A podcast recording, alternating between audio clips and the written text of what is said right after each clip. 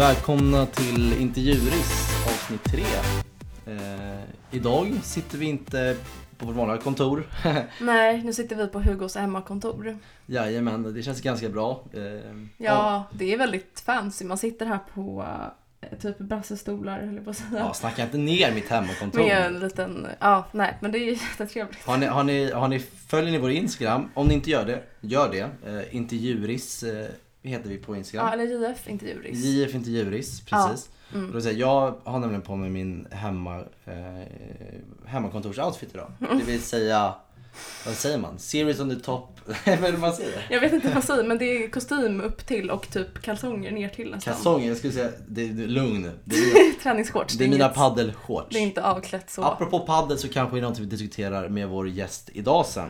Eh, Ja, det kommer vi göra. det gör vi Lite faktiskt. ja. faktiskt. Eh, är han en paddelspelare eller inte? Eh, Mm. Men på det, vad har vi för gäst idag? Vi har ju då, ja, Sveriges vikes talman tror det eller ej. Alltså ingen mindre än Andreas Norlén.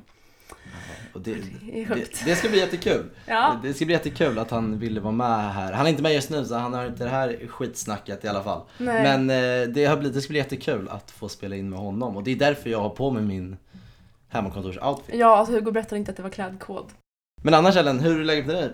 Det är jättebra, men jag är jättetrött. Jag har ju varit ute och rest hela helgen. Varit utomlands, jag har flygit, jag har sovit lite, men jag har haft det väldigt kul. Vart var du? Copenhagen. Copenhagen? Ja, Ja. gud vad trevligt. Jag har tränat på danska. Jag har faktiskt blivit mycket bättre på danska. Ehm, mm, det var kul. Ja vad härligt, tror det eller ej. eh, Jag har också tränat på min danska. Nu Va? har jag varit i, eh, nu har jag varit i, i Uppsala då. Ja, men jag var på Gask i lördags. Satt du bredvid någon dansk? Nej men då på fördrinken hamnade det bredvid någon, en dansk kille som eh, hette Martin. Så Martin om du lyssnar så. Det var jättetrevligt.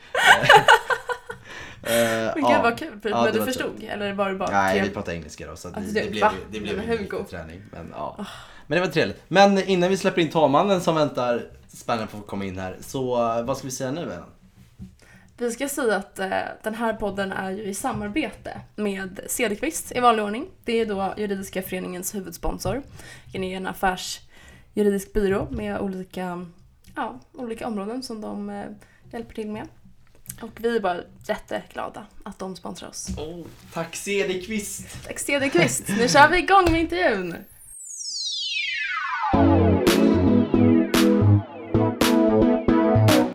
Välkommen till Intervjuris, eh, Sveriges riksdags talman och eh, juristdoktor Andreas Norlén.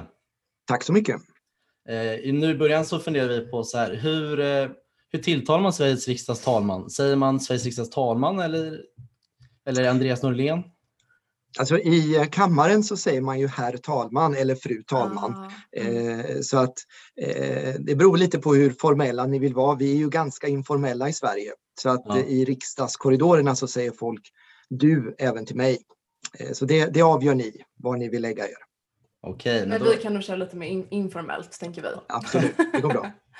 och det här är vårt tredje avsnitt av den här podden och vi brukar ju alltid starta med att lära känna vår gäst lite snabbare och det ska Ellen få ta här. Ja, exakt. Så då är det så att jag kommer ställa några frågor. Eh, så kommer du få välja ett alternativ av de här frågorna som du tycker. Och så får du ge en motivering om du vill också. Så lite Ja. som ja, pest eller kolera eller man kan se det som någonting kul också. Liksom. Men ja, första frågan då. Vad väljer du helst? Politik eller juridik? Eh, Ja, alltså det är ju två sidor av samma mynt. Men jag får nog ändå säga, om jag måste välja på det sättet skulle jag nog ändå säga politik. Eh, Det har jag hållit på med hela mitt liv, juridiken bara halva. Rimligt. Ehm, då blir det avtalslagen eller regeringsformen. Ja, det är en svårare, eh, Ja. svårare nöt att knäcka. Men det är klart, i mitt nuvarande jobb är det väl oundvikligt att svara regeringsformen. Men jag gillar avtalslagen väldigt mycket, både för att den är eh, 100 år gammal, och jag gillar historia, och för att den är ett, eh, en väldigt central civilrättslig lagstiftning som är lite undanskuffad eller liksom inte så uppmärksammad i den dagspolitiska debatten. Så att jag skulle gärna säga avtalslagen, men jag får nog ändå säga regeringsformen trots allt. Mm. Ja, vi läste ju att du har eh, gjort en avhandling om eh, generalklausulen där. Mm, stämmer. det, ja. Skulle du säga att det är din favoritparagraf nästan av alla paragrafer i, av alla, i alla lagar?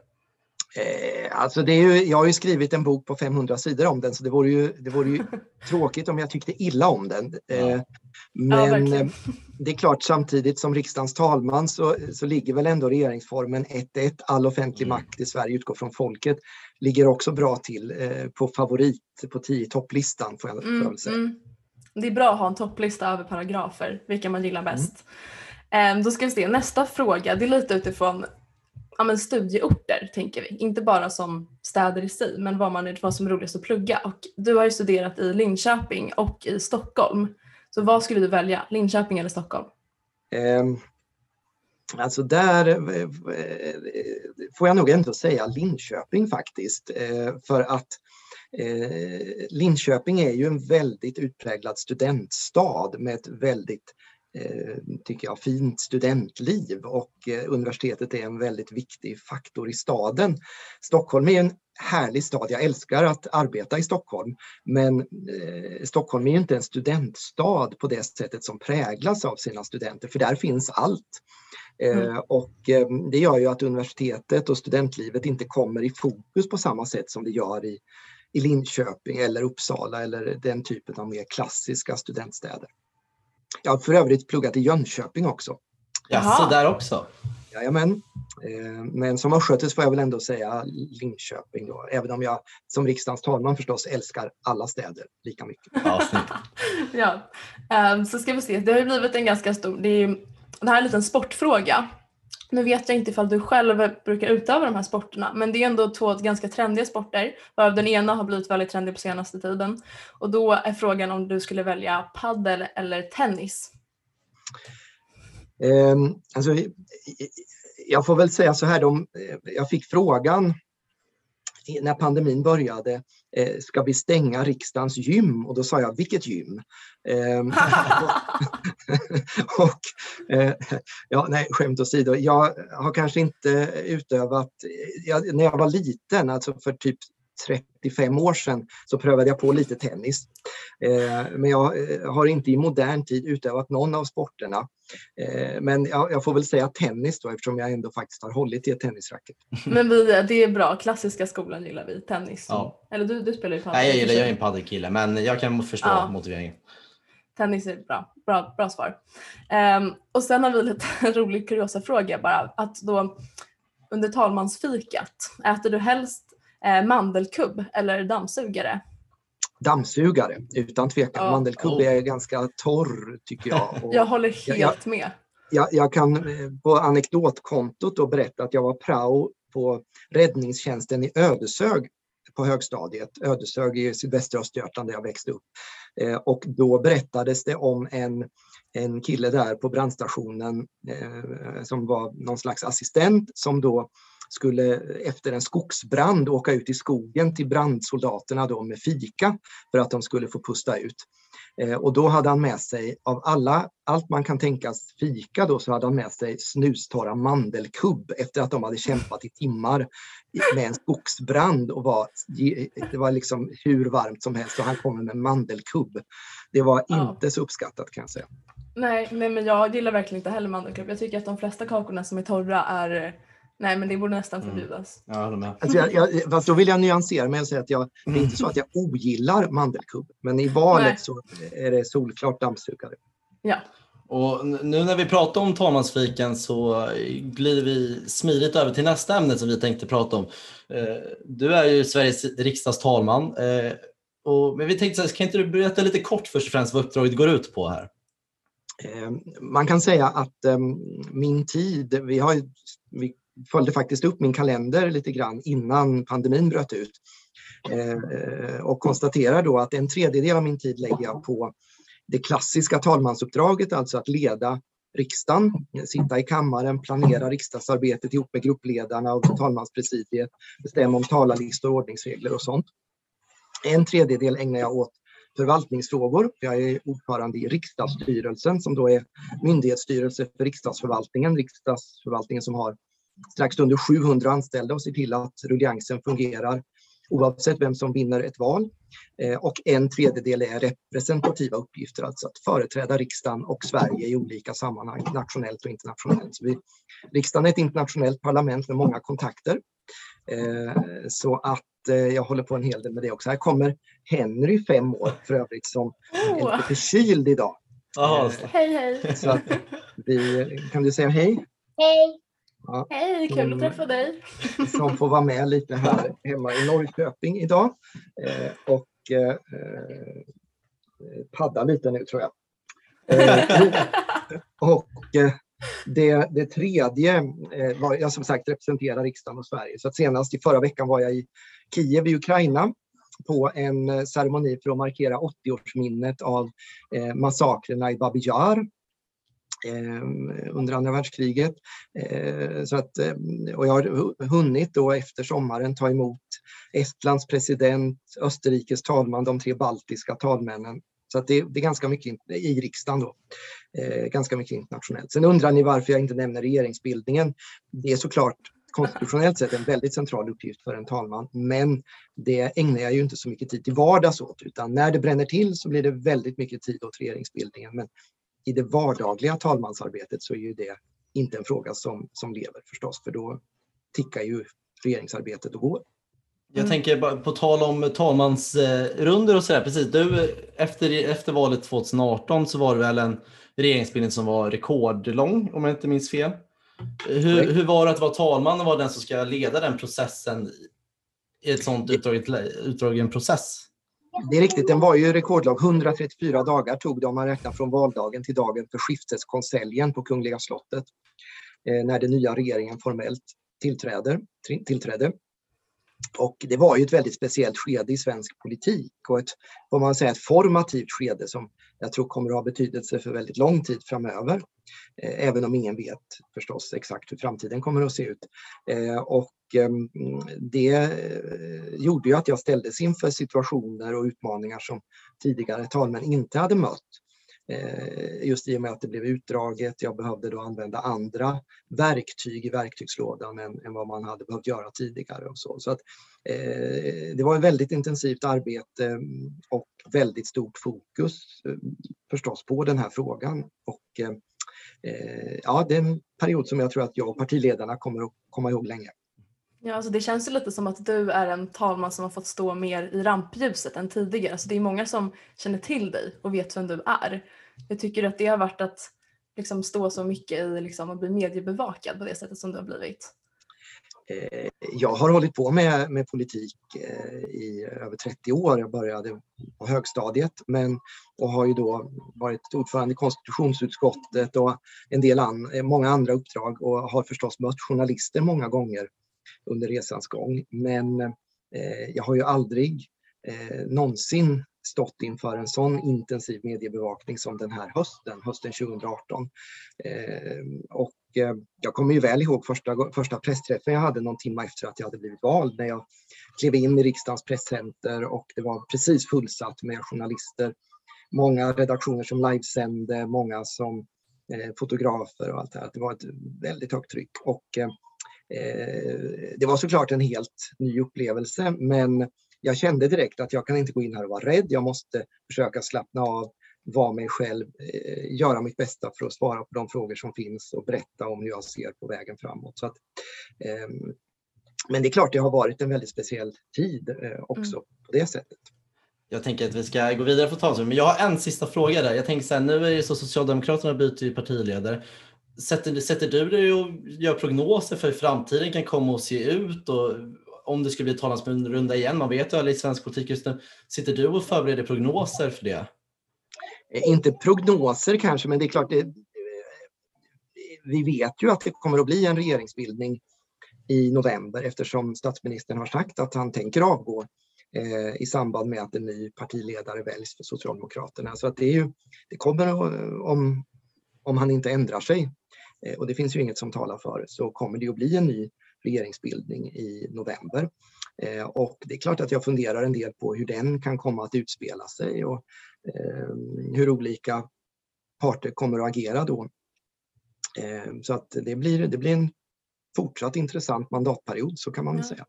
En spännande tid framför oss. Men jag tänkte också fråga, om du, du sa att du hade varit engagerad, politiskt engagerad sedan i högstadiet.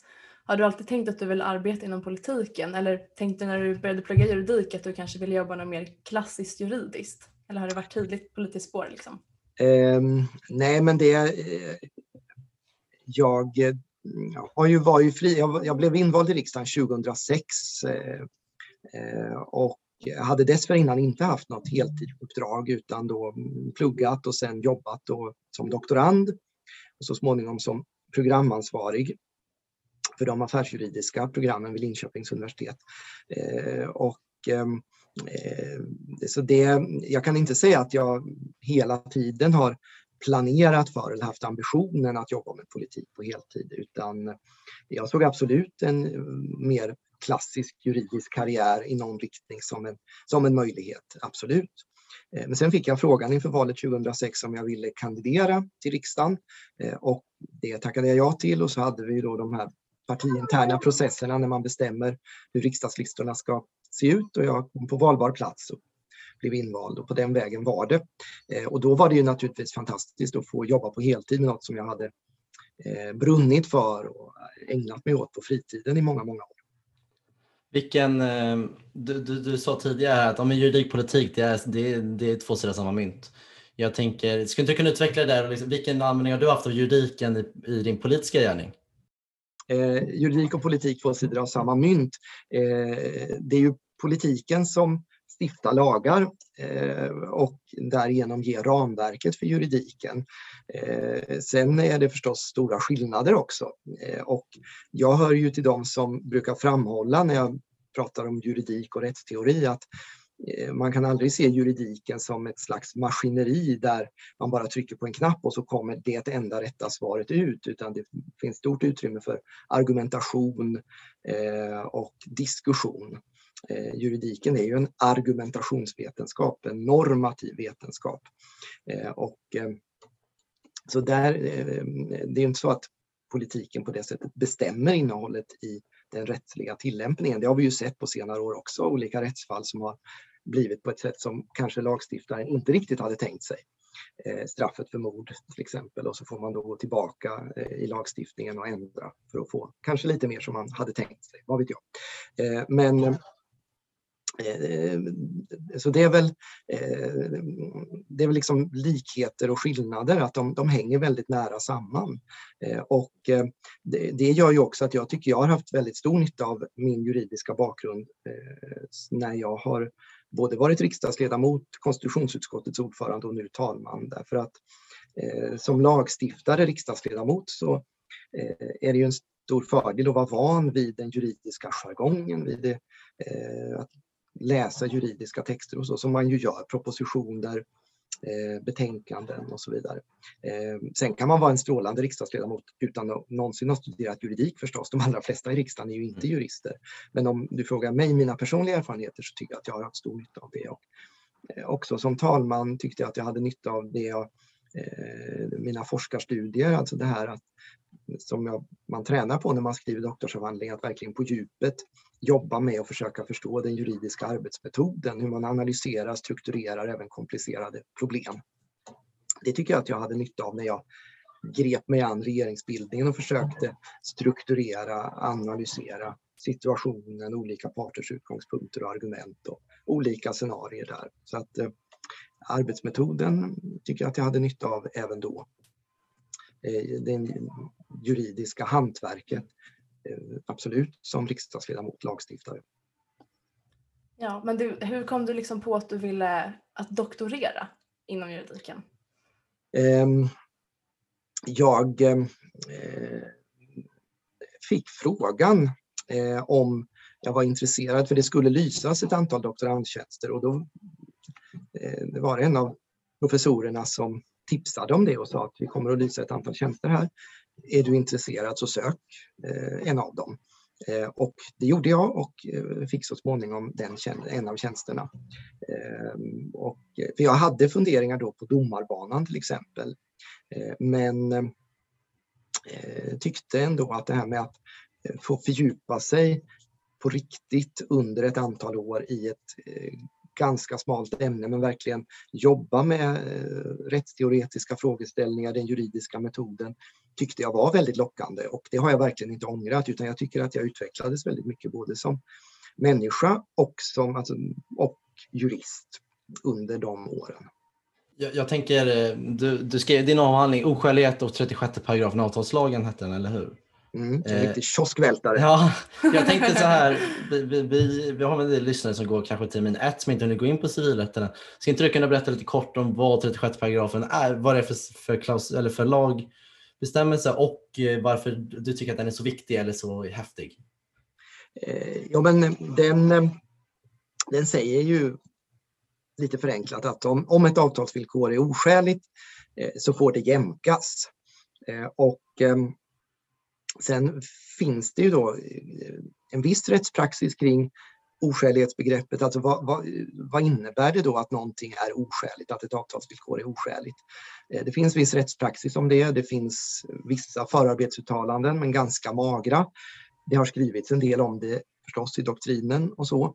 Jag tyckte att det fanns ett utrymme för att utveckla den argumentationen och analysen om oskälighetsbegreppet och att eh, göra det då med lite bredare referensramar. Så jag försökte argumentera utifrån också mer allmänna resonemang om etik, eh, principer. Eh, liksom hur ska man förstå begreppet oskälighet? För det är ju ett, eh, ett väldigt öppet begrepp eh, som då får sitt innehåll genom rättstillämpningen i praktiken. Och då tyckte jag att det var intressant att resonera, analysera, argumentera omkring hur man då kan gå tillväga för att fylla ett innehåll. Eh, och det ägnade jag då några år av mitt liv åt att fundera på. Det verkligen som en kul fråga, alltså när man kan göra det juridiska lite mer så filosofiskt och liksom väva in olika teorier och så. Intressant. Ja, alltså jag, jag var ju inne på det alldeles nyss, att jag hör ju till dem då som inte eh, tycker att rättspositivismen är rättsteoretiskt sett är så mycket att hänga i julgranen. Eh, att den, eh, det är ett väldigt förenklat sätt att se på juridiken, att man eh, att, ja, det är också lite förenklat och kanske inte, det kanske inte gör rättspositivismen riktigt rättvisa, men den här idén om eh, juridiken som en slags subsumptionsmaskin, att om man bara för in alla relevanta omständigheter så får man ett tänkbart svar. Och jag menar att juridiken innehåller ganska många eh, mer eller mindre öppna begrepp som man faktiskt måste argumentera utifrån och där, där olika personer utifrån olika, hur man viktar argumenten kan komma till olika slut. Eh, och eh, det är det som gör att det är en av de saker som gör juridiken intressant och spännande. Ehm, sen är den inte lika öppen. Alltså man kan inte använda argument lika fritt förstås som i en politisk debatt. Naturligtvis inte, men att det finns ändå ett ganska stort utrymme där för argumentation, analys och då försökte jag skapa ett slags argumentationsmodell som byggde på eh, ja, vad är vad finns det för grundläggande värden som bygger upp vår avtalsrätt och hur ska man då eh, kunna närma sig det här begreppet utifrån sådana mer principiella utgångspunkter. Intressant. Ja, det är ju eh. bara någonting man märker på utbildningen hela tiden. Alltså att mm. det finns aldrig sällan något rätt svar. Det är alltid små detaljer som kan ändra utgången helt. Mm. Det, mm. Eh, jag tänker, eh, vi ska snart eh, släppa det här så du ska få gå, gå tillbaka till dina vanliga uppgifter här. Jag tänkte bara som en liten så här slutfråga. Har du några liksom tabbar från arbetet i kammaren som du kan delge som, liksom, som, som har råkat hända sedan 2018? Ja, eh, jag är ju inte överdrivet självkritisk så jag tänker man ska ju vakta med att berätta om sina egna misstag. Men nej, vars. Eh, man ska vara självkritisk, absolut. Ja, I, lagom mått, tänker jag. Men, eh, nej, men jag hade ju en eh, historia till exempel där det är enda gången jag har sagt ordning i kammaren. Order, känt från Storbritannien. Ja, oh, gud vad kul. Nämligen att jag råkade ropa upp fel person på talarlistan under en ärendedebatt. Och då började ledamöterna i kammaren fnissa, väldigt opassande. Så att då sa jag väldigt strängt ordning och då skrattar de ännu mer. Så att det funkade inte alls i riksdagen faktiskt. Eh, ehm, eh, sen eh, har det väl hänt någon gång under voteringar till exempel, för då jag vet inte om ni har sett en votering i riksdagen någon gång. Det finns ju på riksdagens webb-tv att uppleva för den som vill. Vi försöker ju att sköta det där väldigt snabbt. När vi, vi fattar ju massor med beslut på kort tid vid de här voteringstillfällena. Och en och annan gång så har jag väl liksom snubblat i proposition, gått, gått lite vilse i de där propositionsordningarna. Eh, så att, men då har jag blivit räddad av kammarsekreteraren. Ja. men um, sånt kan ju hända förstås. Mm. Eh, det, eh, det är ju ganska, eh, om det är många yrkanden i samma beslutspunkt, att kanske nästan alla partier har sitt yrkande, då kan det bli ganska snårigt att trockla sig igenom det där med olika kontrapropositionsvoteringar. Mm. Men jag tänkte det lite som anslutning till när du sa att du hade sagt ordning. Alltså om det blir riktigt rörigt i kammaren, vad är det du kan säga då för att få folks respekt? Liksom? Brukar du behöva säga till ibland? Nej, det får man nog säga att vi, vi har ju inte alls den kulturen som man Nej. har i Storbritannien och en del andra länder där man tjoar och buar och eh, ja. beter sig. Det, det kanske är skönt. Ja, jag gillar nog det här lite lugnare svenska eh, arbetssättet lite mer än det man har i en del andra länder. Jag tror, eh, alltså det är ju bra, man kan säga att det är bra politisk teater. Samtidigt så tror jag kanske att eh, jag tror kanske att eh, åhörarna, väljarna, får ut mer eh, av ett replikskifte där det, där det är lite lugnare omständigheter. Eh, men så att jag har, det, det, man kan säga att det blir inte stökigt på det sättet i kammaren, men det är klart att vi ibland eh, påminner om eh, debattregler och ordningsregler i kammaren, till exempel att man ska hålla sig till ämnet i en debatt om Eh, någon ledamot far iväg väldigt långt från det som egentligen är ämnet för debatten. Det kan ju hända att man det är väldigt sällan också, men det kan ju hända att man eh, uttrycker sig olämpligt mot en meddebattör, att man uttrycker sig på ett förolämpande eller på något sätt olämpligt sätt. Personligen förolämpande ska jag säga. Det, det förekommer en del diskussion nu vet jag, jag får en del mejl om det, om olika epitet som, som partier kan ge andra partier eh, och att man tycker att det borde, borde inte vara möjligt i riksdagen. Eh, och då är väl mitt svar att det är en, ändå en del av den partipolitiska debatten. Utan, men däremot så ska vi inte ha en debatt, ett debattklimat där man personligen förolämpar varandra. Det förekommer ytterst sällan, men jag har fått säga till någon. Ja, vad härligt. Men eh, eh, vi vill tacka dig så hemskt mycket Andreas Norlén för att du ville medverka i Intervjuris. Eh, en stor ära för oss. Verkligen, det är eh. jättestort. Eh, och, ja, men tack så mycket för att jag fick vara med. Väldigt roligt att eh, få träffa er och eh, samtala med er en stund.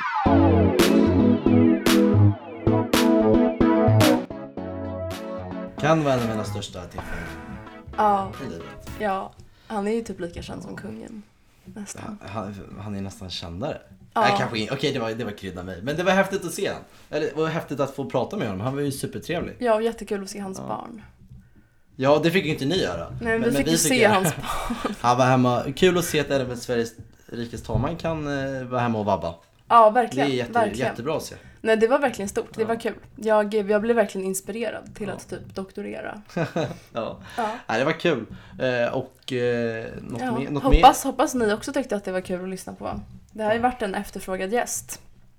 Har det? Ja, det har det. Jaha. Ja. ja, det visste faktiskt inte jag. Nej, men vi har i alla fall fått en som ville ha ja, du ser. Ja, nej, men det var, det var jättekul. Eh, och eh, så jag hoppas ni tyckte om det här avsnittet. Eh, Intervjurist är en podd av Juridiska Föreningen som släpps varannan vecka eh, på fredagar. Mm. Så glöm inte att lyssna in på det här avsnittet som ni redan gör nu och på nästa så kommer om två veckor. Så tjingeling! Tack för idag, hejdå!